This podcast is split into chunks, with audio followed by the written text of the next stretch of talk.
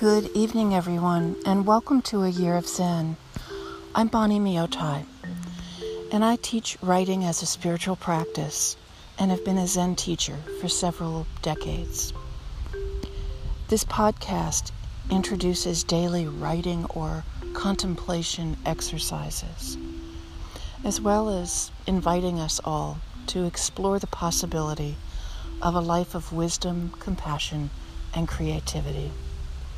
Today is Tuesday, October 13th, 2020.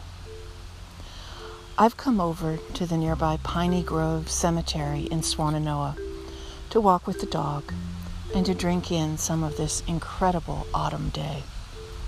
There are tall live oaks and maples filling the blue sky with yellow, rusty orange, burgundy, and a wind rustling through freeing the leaves to float down to the grass between the many, many graves here.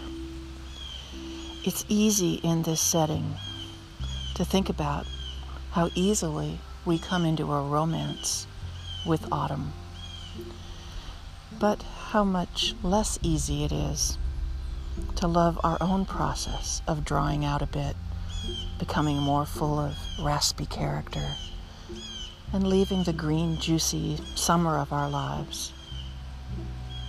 How difficult it is to not just accept, but to be amazed at our own wrinkling, drying, falling time of life.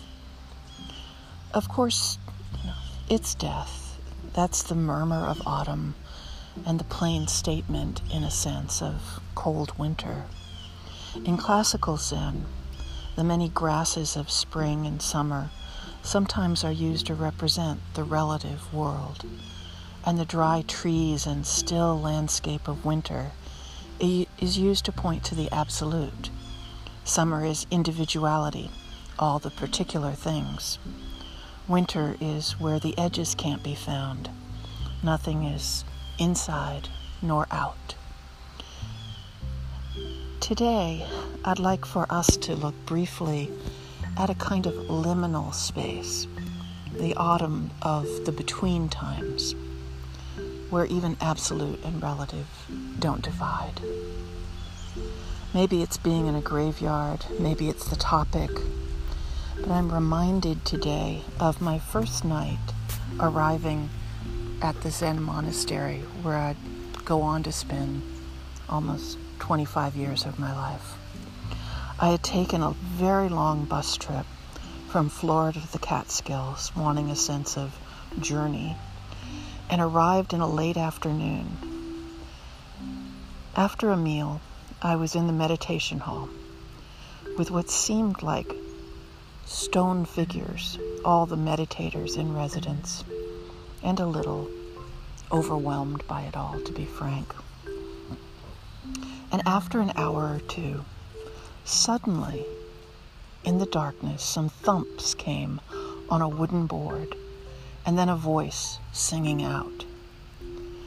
Later, I'd learned what they were singing was called the Evening Gatha, but that night, there was no name for it.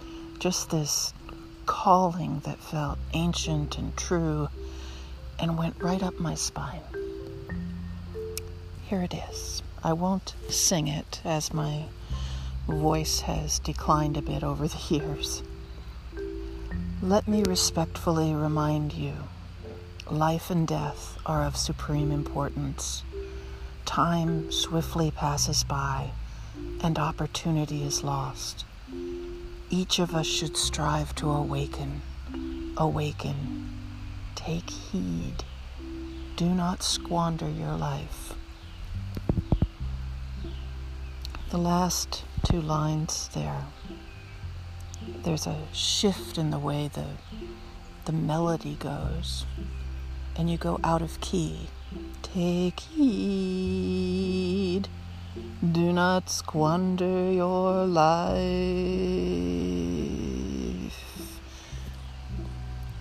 Years later, when I was training to be the one who would sing out the Gatha at the end of meditation before the silence of the the rest of the night. I remember Maezumi Roshi stopping by as I was practicing and correcting me, saying, Take heed. It should be like a little knife, yes? A little knife, cutting the discursive mind, stopping the thought. It reminds me of like, like the way you would call out for your dog when she's about to leave the yard and enter traffic. Take heed. Don't squander your life. And I will confess that often people would do the Gatha, and the trailing off at the end would go on a little too long or too short, depending on how you understand it. And so instead of it sounding like, do not squander your life, it would sound like, do not squander your lie. Which on certain days, in a certain mood, would strike me as funny. And I'd have to swallow it and decide to go a little deeper. What I'd like to explore today with you in our writing and contemplation is this notion of squandering. When have you had the sense of squandering your life? And when has the opposite been true? What were the circumstances?